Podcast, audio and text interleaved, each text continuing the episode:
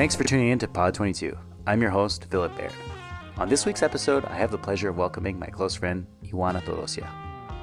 She's the founder of Comuna Project, a cultural exchange platform that connects a global generation to creative cultures through transformative and regenerative experiences. In 2017, she took a spontaneous trip to Havana that introduced her to two very different stories. The story of Cuba, written by mass tourism, and a glimpse into a more authentic story of Cuba that lived just below the surface. An open, wildly creative, and incredibly rich culture that most never get to experience. Experiencing Cuba for the first time in that duality was what planted the seed for Comuna Travel. It opened her eyes to seeing the travel industry as a powerful platform that can facilitate meaningful connection and transformative experiences that nourish and enhance both sides of the travel experience, local and traveler. Since 2017, Ioana has curated and led several cross cultural ex- exchange experiences to Cuba, Mexico, and Romania. Her travel companions find inspiration by pushing their boundaries and engaging with locals, striving to passionately preserve and enhance their cultural and age old traditions for the future. From the underground art scenes to artisan communities, farmers, and traditional healers. Motivated by the recent pandemic, Comuna Travel has been evolving into the Comuna Project, extending their exchange experience to an online space. In collaboration with our local partners and indigenous healers of Oaxaca, Mexico, the Comuna Project has been offering four week virtual immersive retreat sessions called the Ceremonia Sessions. Ioana embodies all the qualities of an amazing guide. Always driven by her passion, she seeks creativity, beauty, and new experiences in the most unlikely of places. In turn, she shares these experiences, perspectives, and wisdom to those around her. During the live show, I shared a video from Comuna. You'll find a link to her Vimeo channel if you'd like to watch it. I hope you enjoy this episode.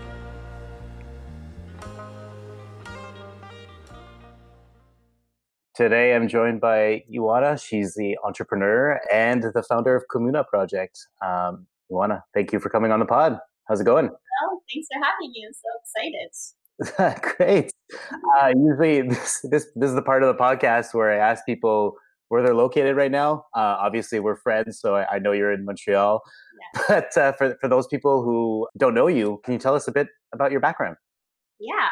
So I'm in Montreal right now, where I'm currently grounded for the last year, mostly. My background, as in cultural or yeah yeah cultural cultural because uh, you're you're you know you're uh, mixed uh, there's a lot of things happening. So you know like where where did you grow up uh, before coming to montreal? So uh, i was born in romania and at five years old i immigrated to canada with my parents and my sister and i grew up in northern bc in a town called prince george that's um, a forestry lumber pulp mill industry town we settled there because uh, before we immigrated, my dad was, and from the early 90s, was uh, sort of like a seasonal worker in the forestry industry. And the main reason, one of the main reasons why we, we left Romania right in the early 90s after communism fell was as a result of the socioeconomic condition there. It was in a state of collapse, essentially, economic collapse after communism fell and political chaos as well. And I needed medical attention that we couldn't receive there. There was one MRI in the country and it wasn't working. And I needed an MRI in order to get a, an operation. And doctors there kind of like knew what was needed, but were, didn't have the infrastructure available to be able to do that. So because uh, Canada at the time was very friendly to um, immigration from former Eastern Bloc uh, communist countries and the Soviet Union. My, my dad was able to sponsor us because he had been in Canada for five years at that point. It was 1995 to sponsor us kind of on like uh, emergency like family reunification type grounds. I don't know exactly what it was under, but yeah. So within like a few months, we left Romania and came to Canada, and that's where I grew up. Was Prince George, Northern BC. Nice. And, and what were your fondest memories of of uh, Prince George of BC? Uh, it was an amazing place to grow up because it's surrounded by wilderness and because my dad worked in forestry some of my like earliest and most like cherished memories are in nature it's surrounded by by pine forests and like numerous lakes and when i when i was much smaller um, we would sometimes go uh, he would do like contracts. Like it was silviculture, the industry that he worked in, and he would do contracts in the in the spring and summer and fall time. So I have some memories when, uh, like, shortly after we immigrated, of being like out in the forest in his in like his trailer uh, with my mom and my sisters and exploring like areas. I think that I, if I remember correctly, obviously I was very young, but like around like the Fraser Canyon and just like these really beautiful areas.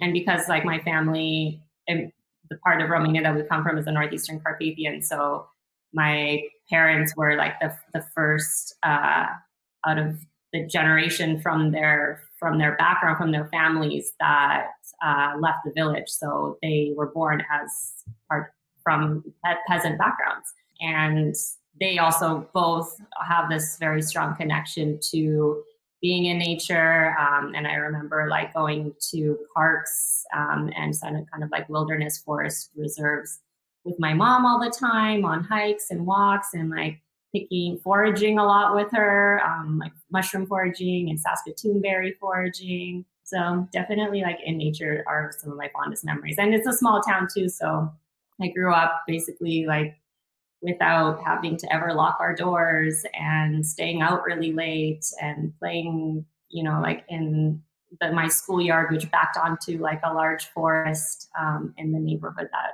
that I grew up in, which was in the center of the town. But it kind of was like a, a bowl. And then from, from the like inner part of the city, it went up. And then there's like this huge forest reserve called, called Forest for the World, which is like connected to the university and had a forestry program. So yeah, the wilderness. I, I mean, uh, there's a. I read a like I saw a map the other day of uh, the most desirable provinces to live in in Canada, ranked by Canadians, and BC was by far the top one. And then just listening to you right now, uh, it's I'm just thinking about that and like, oh my god, I want to go now. Yeah. Um, now I, I took it for granted for yeah. sure. And now, obviously, as as always happens, I appreciate so much that that is where I got to grow up and and become an adolescent. And I left at mm-hmm. 17 because I was like, I need to get out of here. I need to like see the world and spread my wings. But yeah, it's definitely definitely a place that like really uh, now I see was like very like animating force behind a lot of like who I am, like, what I do, and everything because of that connection to nature and proximity to it too. Mm-hmm.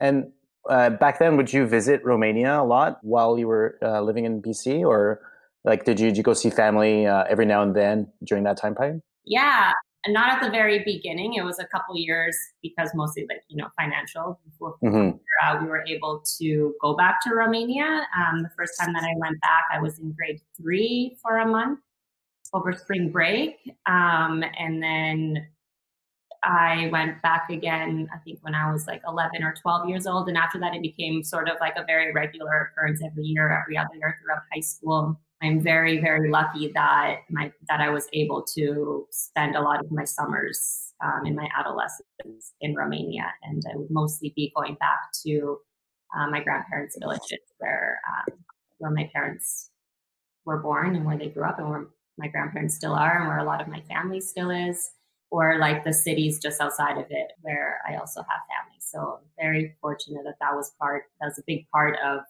of my life was this in between, between these two very different places and very different cultures. And um, it, yeah, it definitely influences very like cross-cultural identity that at times was, was very confusing and was a difficult to, to sort of like constantly be kind of like a bridge between these two cultures within like my own family and within within my group of friends and that you know like when summertime when when kids are like free and that's when you make most of your memories together. I usually wasn't here or wasn't in canada. I would be back in romania and then come back at the end of summer mm-hmm. um, to start the school year again. And i think you went to romania uh, this past year uh, during the pandemic to see your dad and, and some of your family. What was it like? Like i you know I read in the news about what's the day to day in the U.S. And, and, Canada and European countries, but what was it like in in Romania uh, being there? Good question. yeah, in, in some ways, it was very different. When I so when I left Montreal, I the reason that I went was out of this like kind of like an intuitive calling to go. And it was when Montreal was like at the end of summer and it was still a little bit open. Um, there weren't very much restrictions, and Canada was still on the safe list for uh, the Europe for European Union countries, which meant that there was no restrictions on Canadian uh, passport holders. And so it felt like an, a, an opportunity that I should take. And I kind of felt that there was more restrictions coming at that point. Mm-hmm. So I went and I, I was supposed to stay for three months, but I ended up staying for two months.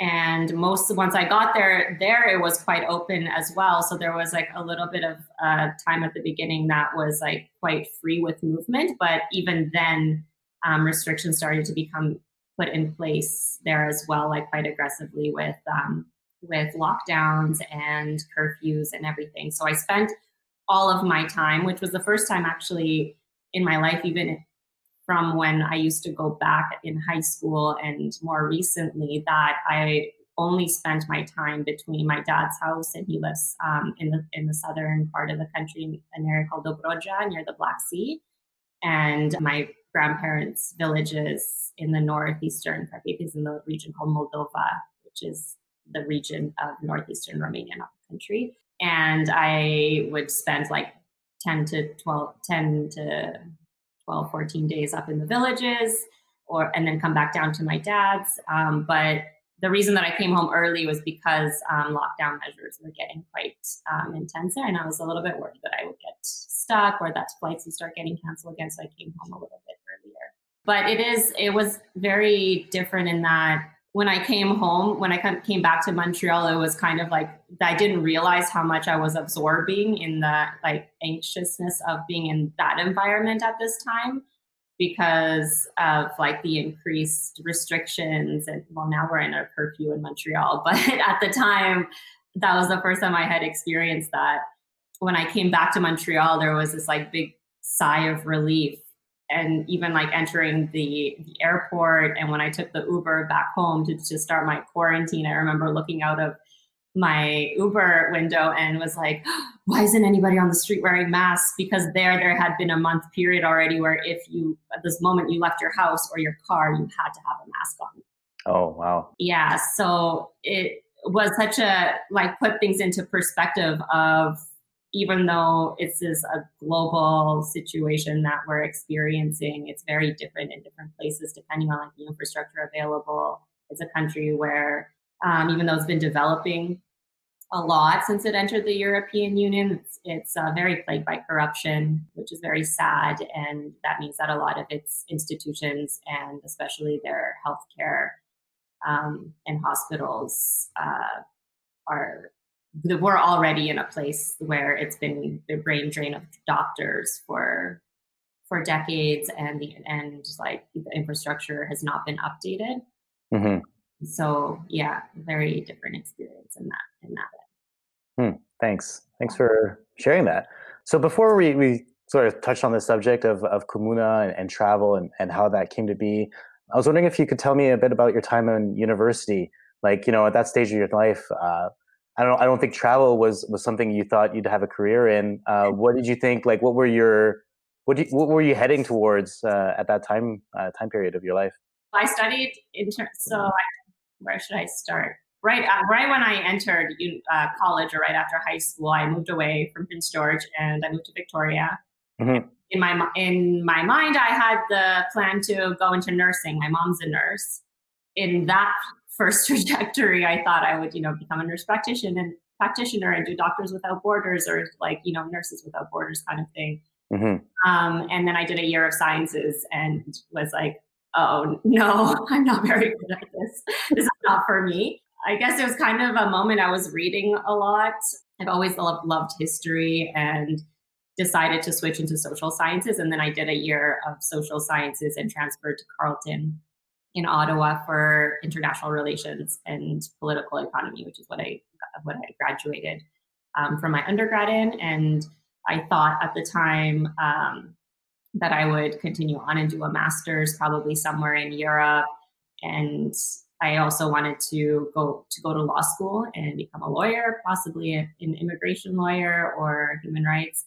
None of that happened, but there was always kind of like this wanting to uh, see and experience the world. It's definitely it has always been a big part of me. I think since the moment that I got on that airplane at four and five years, four and a half years old on my way to Canada, and it like in, and even like my early childhood experience of like spending going between Romania and coming back, and when I would go to Romania, kind of travel around Europe when family had had uh, emigrated to other parts of Europe, um, definitely influenced me a lot. Mm. And I, yeah, so I wanted to work somehow internationally, but I, you know, I th- thought it was going to be in like international development or for like a big organization was like my were my dreams. I didn't ever think in my mind that I would uh, start a travel company and work in the travel industry. Um, well, you know, you, you mentioned human rights lo- lawyer. I know you, you know, you didn't end up being that, but you did go, I think, at one point to Greece and volunteer at a refugee camp. Yeah. Um, what what year was this? That was in uh, 2000 March 2016. Okay, and and what was that like? It was. There isn't one word that I can say for that. It was uh, intense and eye opening and heartbreaking and uh, mm. beautiful and every possible experience, like emotional experience that you can think of.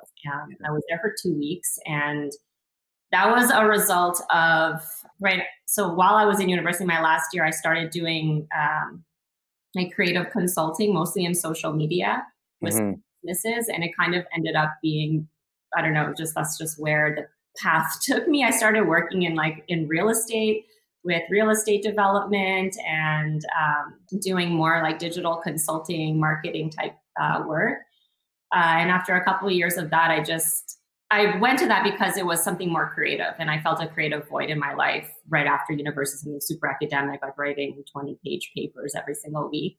And I also felt like I needed a bit of a break before deciding whether I would continue on with academia or not. Um, so that's what led me to that. But it during that time before I went on this uh, volunteer trip to Greece, it was during the refugee crisis that mm.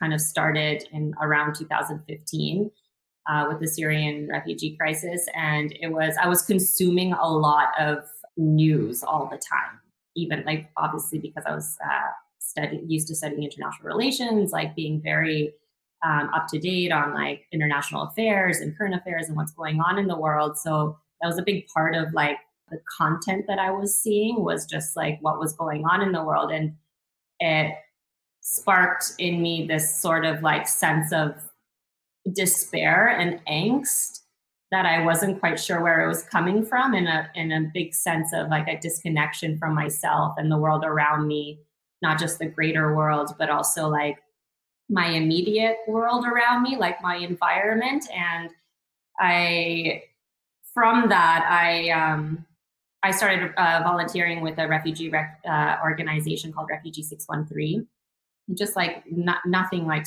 uh, super involved, but I did reach out to them and asked how I can get involved in some ways and started doing um, like design for them pro bono and things like that because that's what I was doing um, through my consulting studio. And that gave me the sense of like, okay, I feel like I'm like, you know, more connected to like something that I care about and that I'm passionate about that I, you know, did did get drawn to academically. Um, but still through that kept feeling very disconnected and this opportunity came up to join a group uh, to go to greece uh, during that time during march when there was a lot of um, refugees crossing uh, crossing the sea from turkey to the island of lesbos. So that is where i went on that trip was that's where we landed was the island of lesbos in greece. And it was it was really intense the exact timing of when when I arrived there because there had been uh, volunteers and you know like Doctors Without Borders, United Nations, everything there for for months at that point. If you remember, like on the news, oh, seeing oh, yeah. a lot of this uh, imagery and everything. And we arrived, I think, like mid March, and that was when essentially all of the borders in Europe closed down. Was right when we arrived there which hmm. meant that, and it was also when the European Union cut this deal with Turkey to send refugees back to Turkey. So it basically meant that I think at the time, like over 30,000 refugees got blocked in Greece, and many of them are still there in refugee camps today from there we like we went to we came back to athens into the port of piraeus and uh, that's where like it kind of turned into another like makeshift refugee camp because so many people were all of a sudden stranded they could no longer continue on their route to their to their um, destination that they were hoping to a lot of them in western europe and austria in Germany to uh, to re uh, to reunite with family, They're like husbands or sisters or or brothers and sons who had made it earlier. Many were you know trying to navigate through Europe to reach their families. Mm-hmm. And uh, the countries who that first closed their borders were more of the Eastern European countries. Macedonia on the border of northern Greece, Hungary, and they were they were more they were just transit cities. Like from being there and talking to people and hearing people's stories and frustrations. Like nobody wanted to stay in those countries because they knew that it was not uh, friendly for for refugees or for migrants to to stay. So they close their borders anyways to not allow that traffic to go through for uh, several reasons, but a lot of it because now we see since then that a lot of those governments have become very populist and right wing and very anti-immigration and anti-refugee. Yeah. So that is kind of that's how that's how and why I ended up doing this uh, this volunteer trip to Greece during that time. Yeah, and and it's it's it's great to hear sort of like your experience on the ground of what it is because it's it's it's not at all what we like see or hear that is portrayed in the media. You know, I I vividly recall the that image of that young boy on the beach that really made the rounds, and I think that came in even later. And so you know it's just like there's that disconnect and it's it's it's something that you know is is quite you know it, it happens uh, day in day like throughout a, a, lot of topics and especially in travel you know where you have a sort of idea of what a destination is like but really when you experience it it's something different completely yeah it's that you brought up that little boy on the beach Alan Kurdi is his name and that was the image that i saw it was it was august 2015 Okay, and, so it was before. Uh, yeah, it was just slightly before, and that was like a big, like kind of like I don't know, light bulb moment or like trigger in me that was sort of like a bit of like a wake up to the reality that that was going on. And I was in Turkey at the time. I was in Istanbul, and it was it was kind of like the first solo trip that I've ever taken to a place where I didn't know anybody else. And it was on my flight home that I saw it on my phone. The hmm. article come up with that image and it just like it stuck with me and then when i came home kept seeing more and more of it because that was the image that sparked international uh, awareness of awareness, yeah. going on obviously like the, the crisis in syria and this and the war started much before that and that's that is what then led me to start volunteering with that refugee refugee 613 in ottawa of just feeling like needing to get involved in some way. But um, yeah. yeah. not not to change the subject, uh, but uh, brought up kind of like the reality of of like media and and what was being portrayed. So that was a big realization when I was in Greece. You know, being there and seeing what multiple media outlets across the spectrum, across different countries, because they were all there, journalists, mm-hmm. and would come like either come up to you or I'd see them go up to other people and it was really eye opening that like they were already going there with the story that they wanted to tell.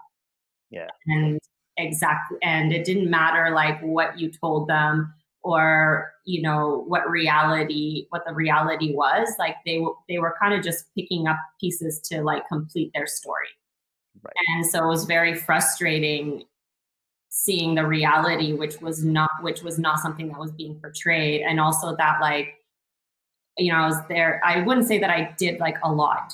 It was distributing clean, you know, clean and and warm clothing and food most of the time. The most impactful part was actually like listening to people's stories and and how important that was for people to like just be listened to and have the ability to share you know like a group of young boys who um, had essentially like almost like walked all the way from afghanistan mm. and ended up and to like the shores of Izmir in Turkey through like the mountains and everything, just to to escaping um, being recruited by the Taliban.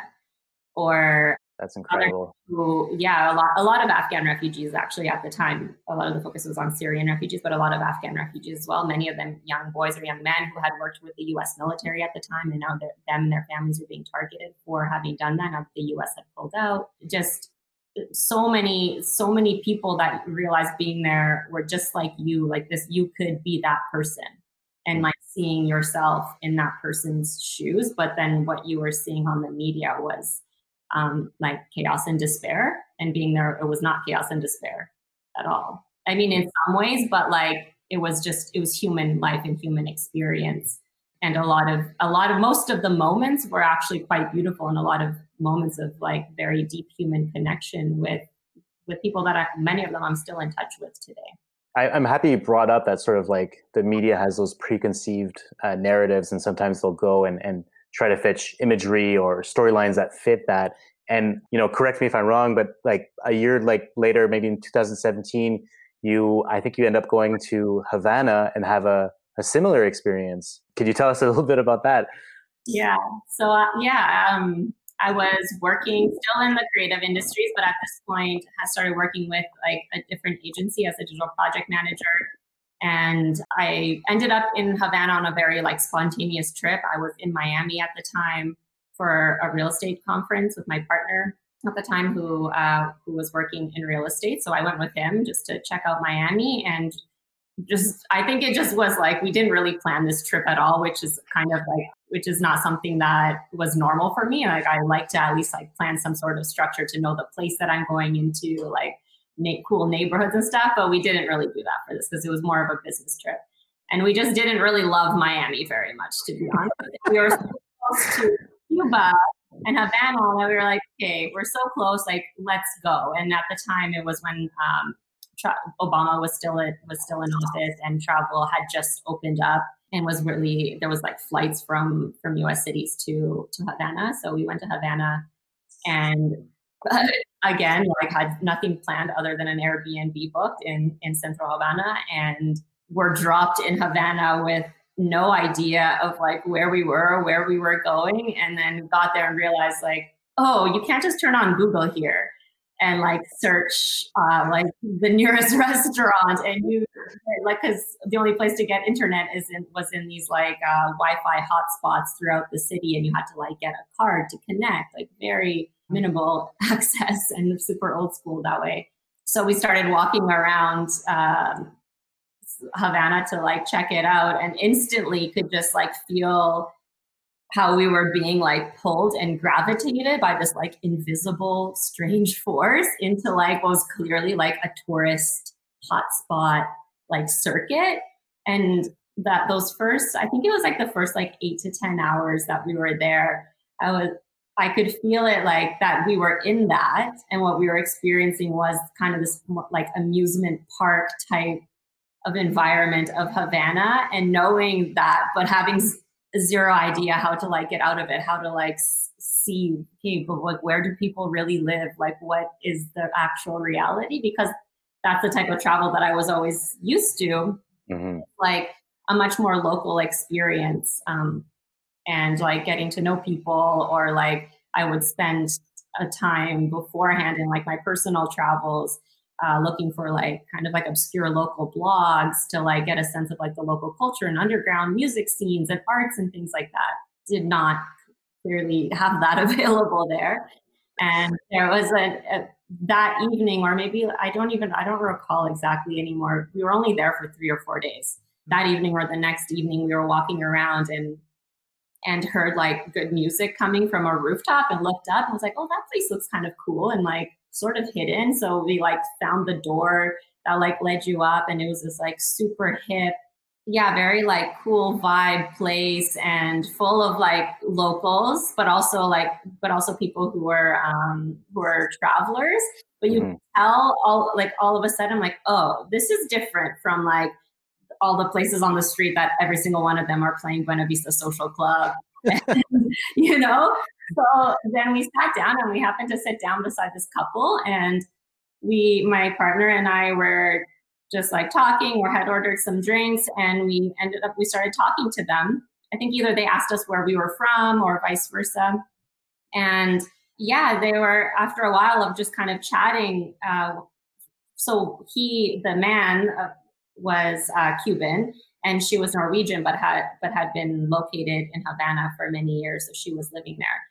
Mm-hmm. And they were like, you know, like I really wish that like more travelers and more tourists that come here like t- would take the opportunity to just talk to locals and not be so afraid of like having a conversation because like you know you being here in this place and like having this conversation with us like now we can share with you like all of these cool things that are happening in Havana. There's like an incredible music scene, uh, like incredible art scene. There's something going on, like a concert, this or that, every single day. But like the experience that tourists are getting, basically like down there or like out there, is not like the real Havana right now. And that interaction and that experience sort of like then shifted and changed the remainder of our time there, which was really short. But that night when we left and walked back to our Airbnb, I was just like, it kind of, I just started thinking about that, about like for the first time ever, because this was really the first time that I had experienced a super mass tourism type experience of being a traveler and a tourist. And it was kind of eye opening to me to realize that, oh, I don't think the way that I've been traveling is how most people travel or is not, it's not that normal having kind of just had this like duality experience all at once um, in Havana then. And I just kept thinking about that, about like the role of the travel industry, about how mass tourism kind of like, you know, sort of like sets its own agenda a little bit of like how they want to control the tourist experience and the narrative and everything because it's uh, it's safe. It's safe that way. You know what to expect. They know what to expect of the tourist, and they keep you in this like literally, it's like a circuit yeah. like bubble. Yeah, bubble. And yeah. It's hard to get out of it um, because you need to have a certain level of like confidence to step outside of your comfort zone to do that. And yeah. when everything is curated, for you to not have to do that, it's difficult to step outside of it. Yeah. And yeah. I'm I'm totally biased because like everything you said is is exactly the way I want to travel. And the the the sort of you know what I have in my mind of Cuba is just a lot of people going to these their bubbles and these all inclusives and then they, they do that, that one day trip to Havana and then maybe another day trip to a UNESCO site, but they're they're still in their bubble mm-hmm. and they don't they don't mingle. And and and you're totally right. Like it's you know there's something that's lost there, an opportunity in a way. Yeah, and for for Havana and Cuba specifically, like that's how the travel industry what or the tourism industry was specifically and intentionally created as well by the government when uh, after the special period in the 90s after the soviet union pulled out and they lost all of their economic support essentially internationally and there was the embargo as well. So cuba went through an extremely difficult period in the 90s called the special period and as a way for the government to bring in money and resources into the country, they opened up tourism. Mm-hmm. And but did that, and that's why you have the all-inclusive resorts, Varadero, all of them uh, were created and built to to bring tourism tourism in, but to keep travelers, to keep tourists from other countries in a specific part where like they could still control it and for a long time, um, Cubans were not even allowed to interact with tourists. Mm-hmm. So it's so that is how it was started and created, and that and that you can see how it's still influencing the current reality because that's what it's grown from. And then obviously, like other companies have come in and partnered with the government, uh, like large mass tourism companies and such, and they've sort of made, they've maintained that structure a little bit actually mm-hmm. a lot. and, and so after this trip, you go back, you fly back to Ottawa, or I guess you go back to Miami and then Ottawa. And I guess that, that was kind of your like aha moment. Like maybe there's something here. Maybe I, I want to create like a travel company or yeah. Like, was, was it like an idea that took hold of you and you're like, you couldn't not, not think about it basically?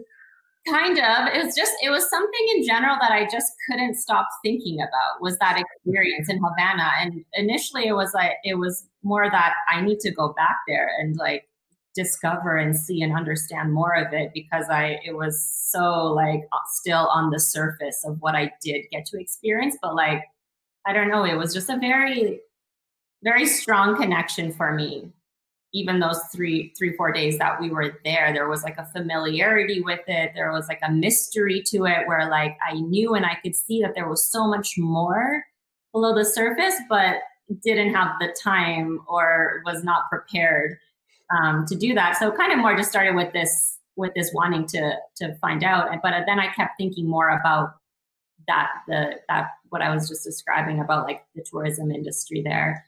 And from that there was a day where I had I had come home from work from working at the agency and I was at home by myself. And I had like all of these like I don't know ideas come to me that like weren't really making sense but I started writing them down. My partner came home and I was like I need to start a travel company. And then I like told him all of my ideas that were like flowing through me and he's like yeah that's exactly what you should be doing. And I was like really and then I spent like the next few months um, while I was I was also working at I've always worked in the in the in the food industry or food in, in the restaurant industry since I was like in high school. So I was also working part time at a restaurant in Ottawa and then working full time at this design agency. So within whatever sh- small periods of free time I had, including free time at work at the agency, I was uh, essentially doing like like discovery phase of like starting up a new company a new brand having no idea like what i was doing or what i was going into i was just i was fully led by this like opening in me that was it felt like a calling like no this is you need to you need to like pursue this whatever it is that this is you have to you have to listen to it mm-hmm. and i mm-hmm. and and feel very fortunate that I was very supported by people around me, including my boss at the design agency. Once I finally told him what I was up to, when I asked him for time off to go to Cuba in September of that year uh, on a scouting trip. And uh, he was like, Yeah, okay, yeah, no, it's exactly what you should be doing. and, and my bosses too at the restaurant were super supportive. And for the first year of Comuna after launching it, I was, I then quit the agency, went went back to serving uh, and bartending full time at the restaurant so that I could essentially bootstrap the beginning of this of Comuna, the Comuna travel mm-hmm. that I and, had at the time. Yeah, and you mentioned these these scouting missions. What's what's a typical? I know you've done several since then, but what was like your typical scouting mission at the time? Like you were you were out looking for these things that were not really that you wouldn't find in a guidebook, I suppose, or or like that you know the all inclusive would not recommend. So where where did you find them, and how did you how did you go about looking for them?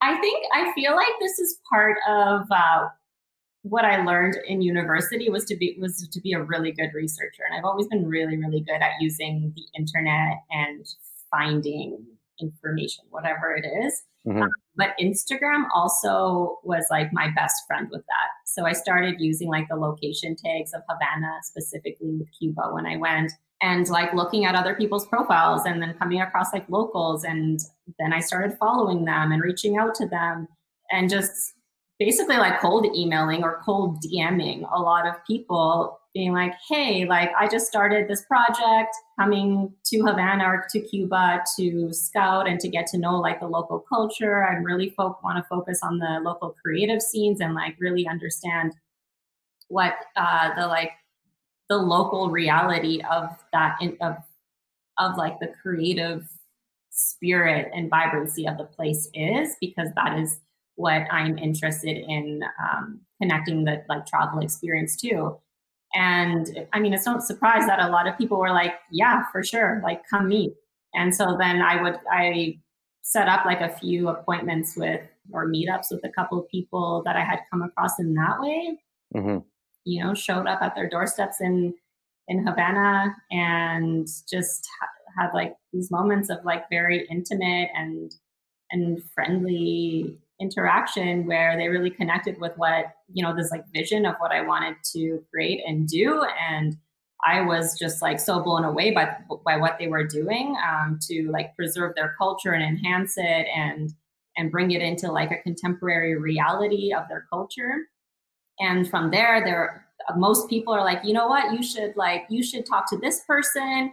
And so it just became basically be, like immersing myself in the community that I that I wanted to to immerse other people in through a travel experience, and through that created very strong relationships initially.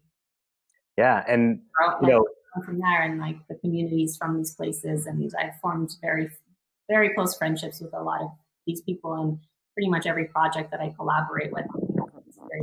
I know you put a, a, video, like several videos together to sort of like showcase not just Havana, but Cuba. And I know it doesn't give it justice to these like very personal relationships that you have, but I, I, think, I think it's like a really pertinent thing. So for those who are listening on, on the podcast, I'll share it in the uh, description so you guys can see it um, via uh, Comuna's um, uh, ch- uh, video channel. Going back to sort of, okay, so you did, you do the scouting.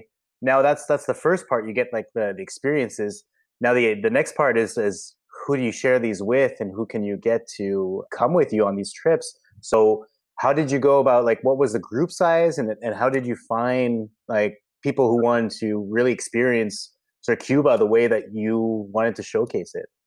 Yeah, so I all of the trips ever since we started doing trips with Comuna have been max the, the largest group was 10 people but I usually max it out at eight people to keep it very intimate and to be able to maintain the ability to have that like real intimate cross-cultural exchange um, so that people aren't like breaking off into little groups because the experiences that in curating are very intimate in like people's homes and studios um, and once you have too many people it's really it's, it becomes more like you're you're observing uh, rather than like participating in the experience. Mm-hmm. But the, the, very first trip was with friends. It was my partner, and it was friends that came. Uh, a friend who's a photographer, a friend who's a videographer, Zara actually, who created that video from a from a lot of footage that she took on that trip. And they came as though they were coming, and they were like coming on a travel trip as my clients, and you know paid for it in the same way, so that I could see like how this would work out. Because again like i didn't know what i was doing. Yeah. So it was great to be able to do the first one with people that i already knew who trusted me and yeah. I, you know and vice versa. But instagram definitely was like was the number one uh, channel of like inbound marketing that i use and that i still use a lot for. So a lot of new new travelers who have found comuna most of them have been through instagram or afterwards like someone else has been on a trip and then word of mouth essentially. And i've done a couple of also collaborative trips which like through through their networks then someone else found out. But again still very much uh, focused on on instagram and building the community through through that as a platform. Right. And then like leading on from this like that that the trip worked out. And so then you decided to you know expand. I know you've you've added uh, Mexico and Romania. I particularly wanted to talk a bit about Mexico. What what made you decide on Mexico specifically? Everything has has just been very not everything that I've done. Like I haven't really premeditated it that far in advance. I've just trusted where this path and this direction has been taking me. But I I ended up going to Mexico because one of my best friends, who is a really amazing artist from Ottawa. Her name's Whitney Lewis Smith. She has a strong connection to the to the art scene in Mexico, Mexico City in particular. So she creates a lot of her art and produces it in Mexico and would then come back to Ottawa and was constantly back and forth. And when I started Comuna Travel, she was the one that was like, I'm going to Mexico City to work on this big project uh, with this studio there. I really think you should come with me. I really think that like you need to go to Mexico City. And again, I was like, okay, yeah, I'll come. Feels right. I'll come. And I went to Mexico City with her for a week, fell in love with it. And again, it was a, another moment of the reality of what Mexico City is, which is this incredibly like vibrant, electric, dynamic, contemporary, innovative city but so much of what you know now has become very popular in the last two to three years as a as a travel destination. But even then a lot of people's perception on mexico city when i told them that that's where i was going that's where i was going to do as like the next destination for comuna they were like ooh like are you sure? Like it's you know it's kind of it's dangerous there. Like what do you think people will think? Like don't you think it'll be hard to like get people to want to travel to mexico city Hmm. And I saw that as a challenge, like challenge accepted, because that is not what Mexico City is. It has such a much like richer story than that. That is not the only story of Mexico City. And it's actually kind of like a very a small and like outdated story of it. So that is what drew me to Mexico City first. And then from there, I just developed this very strong connection to Mexico and the, and the diversity of the culture there, its history, and ended up starting to spend a lot more time there myself, doing many more scouting trips outside of Mexico City that brought me to Oaxaca and to several other states throughout Mexico, many of them in very uh, remote areas of Mexico, as I have to thank friends that I made there mm-hmm. um, who brought me to these places, to La Sierra Gorda and to San Luis Potosi, and a lot of places that are that are still very connected to their indigenous cultures and their indigenous roots, where that I I became very intrigued by, and I felt it was important to to learn more and to and to become more connected to those cultural roots of Mexico. And yeah, it's just been like a love story ever since then with Mexico in particular. Yeah. and, and Oaxaca has, has the largest percentage of indigenous peoples in Mexico, I think, from all the, the federal states. And it, it sort of has like a special place for you. Like, what are like some of the experiences that really like you went on these scouting trips and, and you're like, oh my God, like I, you know, I have to share this to others and what were these things that you know did, did you start noticing some transforming experiences once you had people sort of like experience the, the same things that you experienced in these communities specifically? Yeah so with oaxaca i went i went to oaxaca for myself as a personal as a personal trip because i was i wanted to go to oaxaca but then it also became a scouting every pretty much like every trip that i take becomes a scouting trip in a way yeah essentially like if i connect with a place and and and feel that there's like something very special which pretty much everywhere in the world is that i've had that experience i then become very connected with it. And there aren't that many place countries in the world actually that i've that i've traveled to because i continue going back to the same places i form like very like strong connections with places. And it makes me want to find, to like learn more and become more immersed in it so i keep returning back. And mexico has been a place like that. Cuba became that from like my first interaction with it. Romania has been that obviously my entire life. But i ended up in in oaxaca and it it's the state of mexico with the most amount of indigenous people by population so that is just you see it in every part of the culture today. It has it has preserved its indigenous culture so incredibly well. And it is really a very it's a sacred place, Oaxaca. You can feel the energy of it because of of how deep those those cultural indigenous roots remain. And there are so many things that are just part of like people's everyday lives and Oaxaca in particular is very special because there are so many different dialects of indigenous languages that are still spoken there. I believe like over 50 there's around over 50% of the population that don't even speak Spanish. They yeah.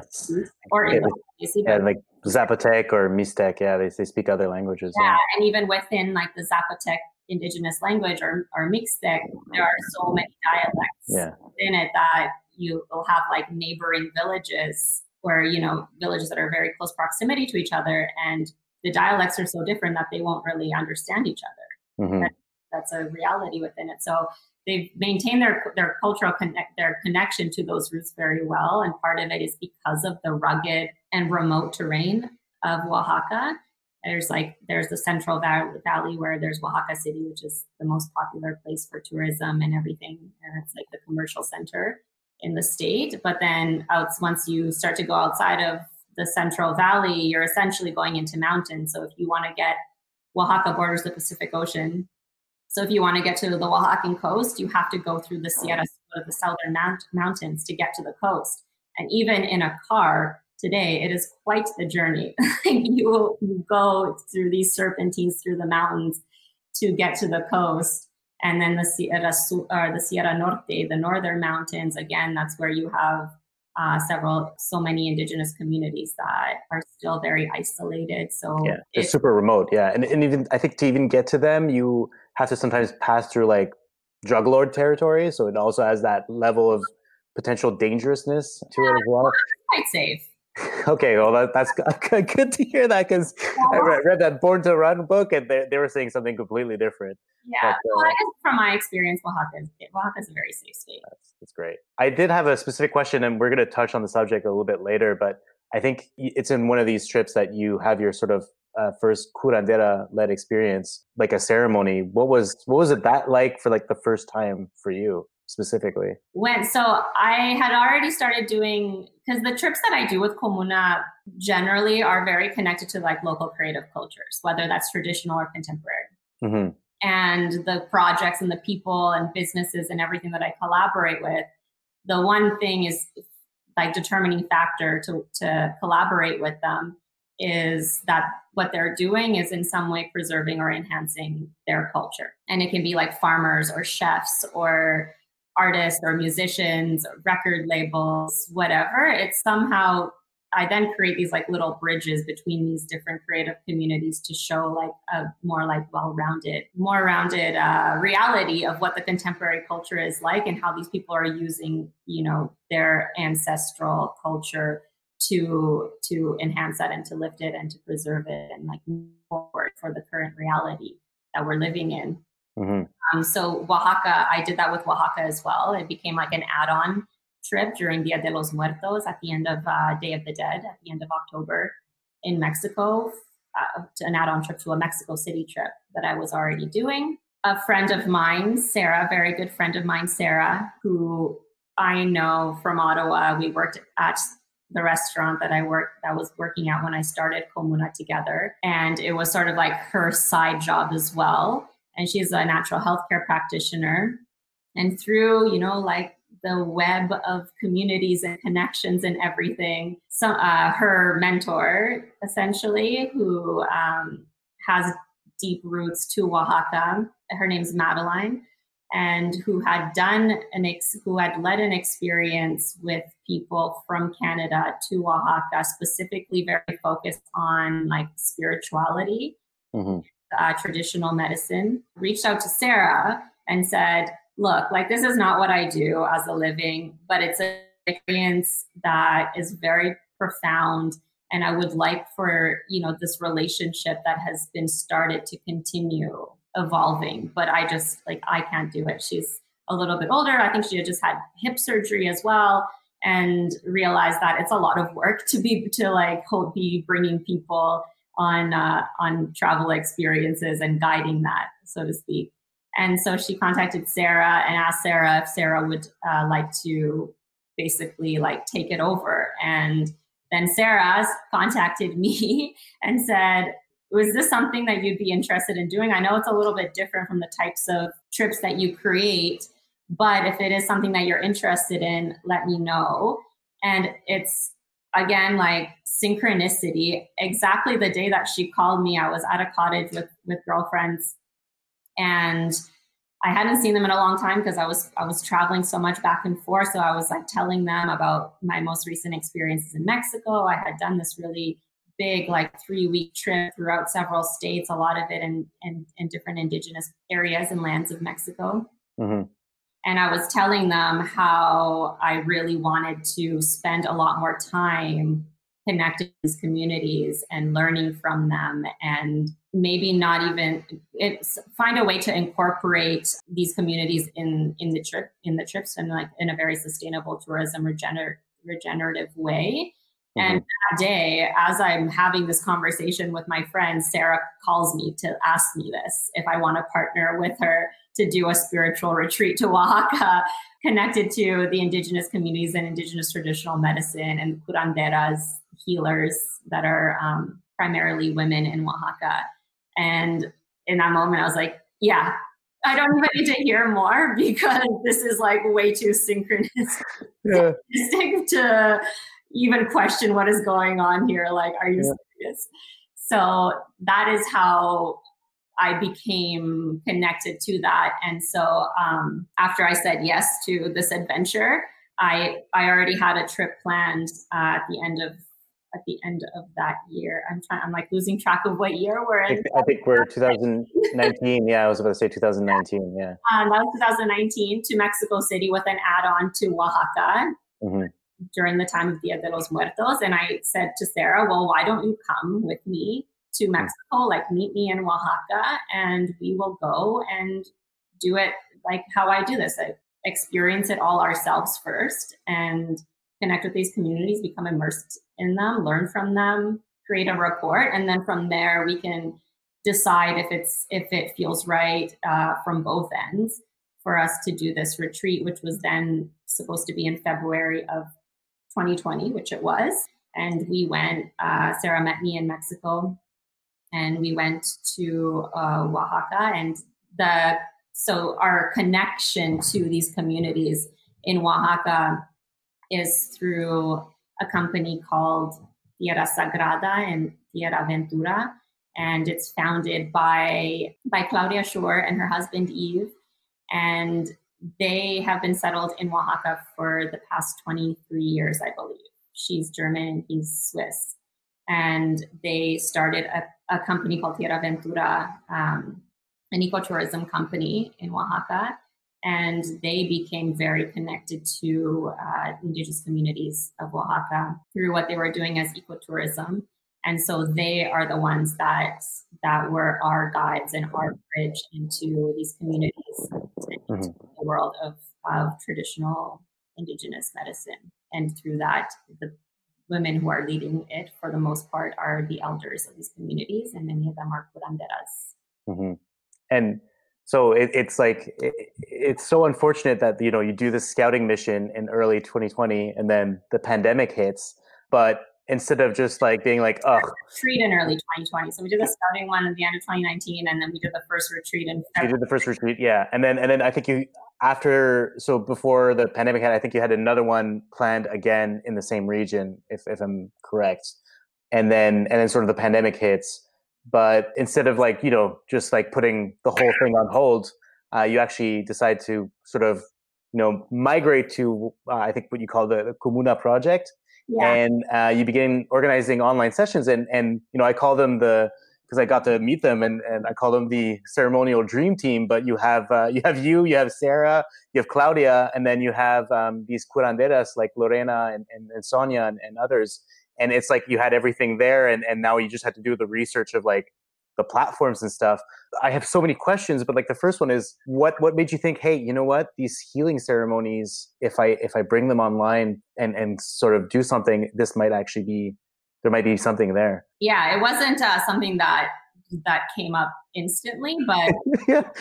the retreat and it was so profound and incredible um, in February 2020 and then came home and there was a global pandemic and everything changed. Uh, this was supposed to be 2020 was supposed to be the year that I added more countries and more travel and more experiences and everything, and it fully shut down the entire project, the entire company.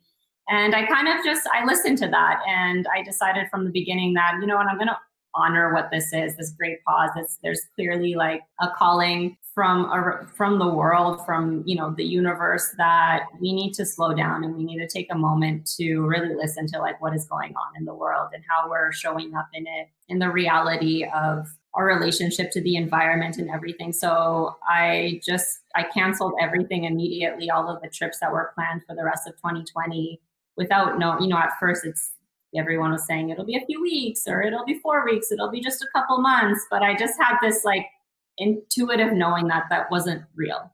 Mm. that this is was going to be our reality for a while. So i canceled everything for 2020 and just had this mindset of slowing down and grounding into home and listening and kind of like taking stock of everything that i had done up until this point.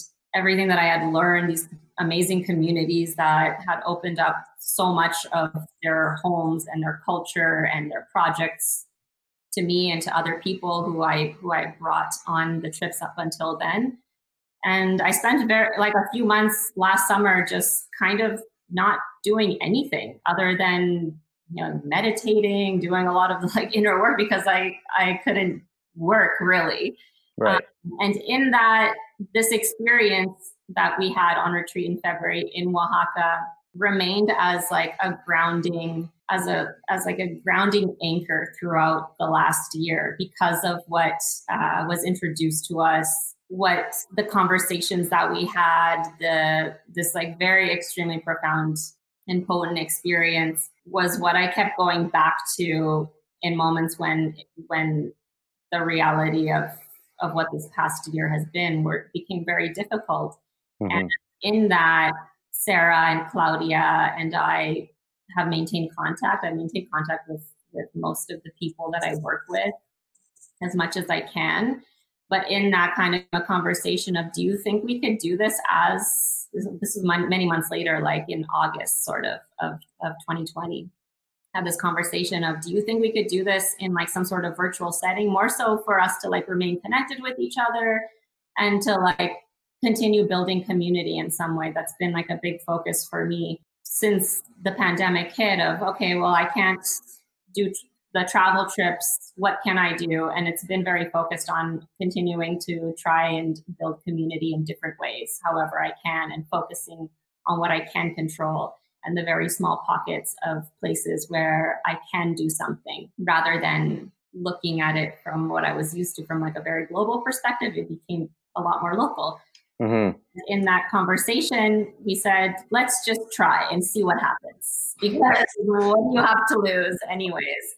And we kind of you know had an idea planned it out. Claudia and Yves recorded these amazing videos from from oaxaca from their environment. And we offered it we put it online. It sold out within like it was fully booked within a few days. And it was uh, you know kind of like a message that okay well it's clear that what people need right now you, you can't travel and it's not a good idea to travel right now but what people need is um, connection and they mm-hmm. need community and they need tools to help them stay grounded and to be able to thrive and to do their best where they can to get through the, the, a lot of the difficulty that we're all experiencing on very different levels um, right now. And to and with that it then it then helps you like kind of go inward a little bit to see okay where am i struggling a little bit? What can i do to like help myself? And then in that how can i now support my community? Because i'm coming from this from a very grounded place. So a lot of the focus of these online sessions that we created the ceremonia sessions has been to introduce people to the indigenous knowledge of Oaxaca through traditional medicine and traditional wisdom and healing modalities uh, that are very simple, but they're all sort of connected to reconnecting to our environment, reconnecting to ourselves, and looking at like the healing process as an inward as an inward journey that then reflects in the outward. I think it's so much in the world we're trying to and we're so bombarded with like information and everything that you can see why this is the case but we're trying to change and sort of like fix things outside of ourselves. We're trying to fix the environment. We're trying to fix our political systems our institutions. You know everything is out there and that's the problem. Even within my communities and uh, a lot of the conversations that i've been having this we've been having this year. But until we start to look inside of ourselves first and heal ourselves individually and listen to our emotions, listen to, you know, the discomforts that that life is creating for us, it's going to be very difficult for all of the things that we're doing to try to make the world a better place for them to be able to actually like land or stick anywhere or influence anyone unless you're doing the work yourself. You know everything we're a microcosm of the ma- macrocosm. Mm-hmm. and the there's the very old ancient quote by Hermes of as above, so below, as within, so without, as a universal, the soul. And that is a very, very uh, universal knowing of a lot of indigenous and and ancient wisdom that mm-hmm. if you if you want the future to not be what it is right now, you have to start with yourself. You then it kind of ripples out into your circle of people around you, then that ripples out into your community and then that ripple will eventually become a wave that will change that will create the change that that you would like to see in the world yeah. Gandhi said. That's good. You got all your quotes out for uh, for that. Yeah. but they are good ones. And I think you know I, have you know full disclosure to, to the people listening. I've uh, I've been in two of these sessions already, and that second session really you know uh, Sarah had done a guided meditation, and then it was followed by a ceremony that was you know led by Lorena and and and Claudia, who was there to translate. And it was you know some of these personal touches you added were just like you know it really dwelled this you know you made a care package i don't know if people can see right now but like it has like you know this little handwritten note and like you know there's like a little post-it there's like beeswax there's i think there's like flowers from your dad's garden in romania i i mean like what like how did you go about thinking about this and, it, and that actually you know adding these things could really you know really help people opening up and, and not even that just healing over you know a zoom meeting which is not something you hear every day and it's it's i, I felt it and it's it's it's quite powerful. That's well, it's amazing to hear. I've also been feeling and experiencing it myself, facilitating it alongside Sarah and Claudia and Lorena. It's been for all of us, it's been a very amazing, beautiful surprise to see that you can move energy through a screen, through mm-hmm. technology in this way and that you can create community in this way and that you can like really connect emotionally and intimately like this but the so the box, which is what you're really asking about, when we were, when we were stuck, when we were like, okay, how do we do this, and how do we make it special, and not just you know someone staring at a Zoom screen, mm-hmm. observing uh, instruction, and so you know part of it was well, it's important to like bring people into the environment so that they can get a sense of what, what Oaxaca is like, the terrain, the environment, the mountains, the the flora, which became a part of the videos that were recorded beforehand. Mm-hmm. And we decided to create this ceremony because the focus is on ceremony, creating ceremony into your daily life and ritual into your daily life as a very simple but powerful tool to stay grounded and connected to yourself and uh, your your environment wherever it is that you find yourself right now.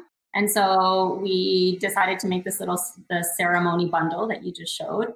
And that we also wanted to emphasize that you don't need to travel somewhere super far away to Mexico or to Peru or whatever to have to have these very like transformative experiences you can also re you can do that in your everyday life and you also don't have to kind of like give in to what the the wellness industry is really like selling that like you need to use sage and this and that. And so a lot of the box is created in a sense of like what is of from like our current environment. So sarah is, um, spends time on a regenerative farm in ottawa where she is you know is cultivating and learning regenerative farming practices. So a lot of the items in like this actually i have it here in like the smoke stick it's like cedar from her backyard. It's um, sage. It's not white sage. It's sage that are from uh, the, her garden. And so everything is, it's like this physical reminder to people that wherever you are is, is sacred and mm-hmm. to have, uh, to create a connection with the things that you are that you were incorporating into your life in ritual and ceremony. But it was also a way to connect everyone. Everyone received that is participating sessions receives the box. Yeah. They receive the same thing. And so we encourage them to use it as a way to like connect with what it is that they're being shown over Zoom during our ceremonia sessions together. You know, like everyone receives a red protective bracelet, which is used in many cultures around the world, in Kabbalah and in Eastern Orthodox religion. It's a way of like protecting from the evil eye. If you're working with like your own energy and like becoming more open, then it's a way to like protect yourself from from a lot of these cultural beliefs. And it's also a way to connect everyone. Like when I look at this, I think of every single person that is doing this four week virtual ceremony with me. And you're mm-hmm. wearing it too.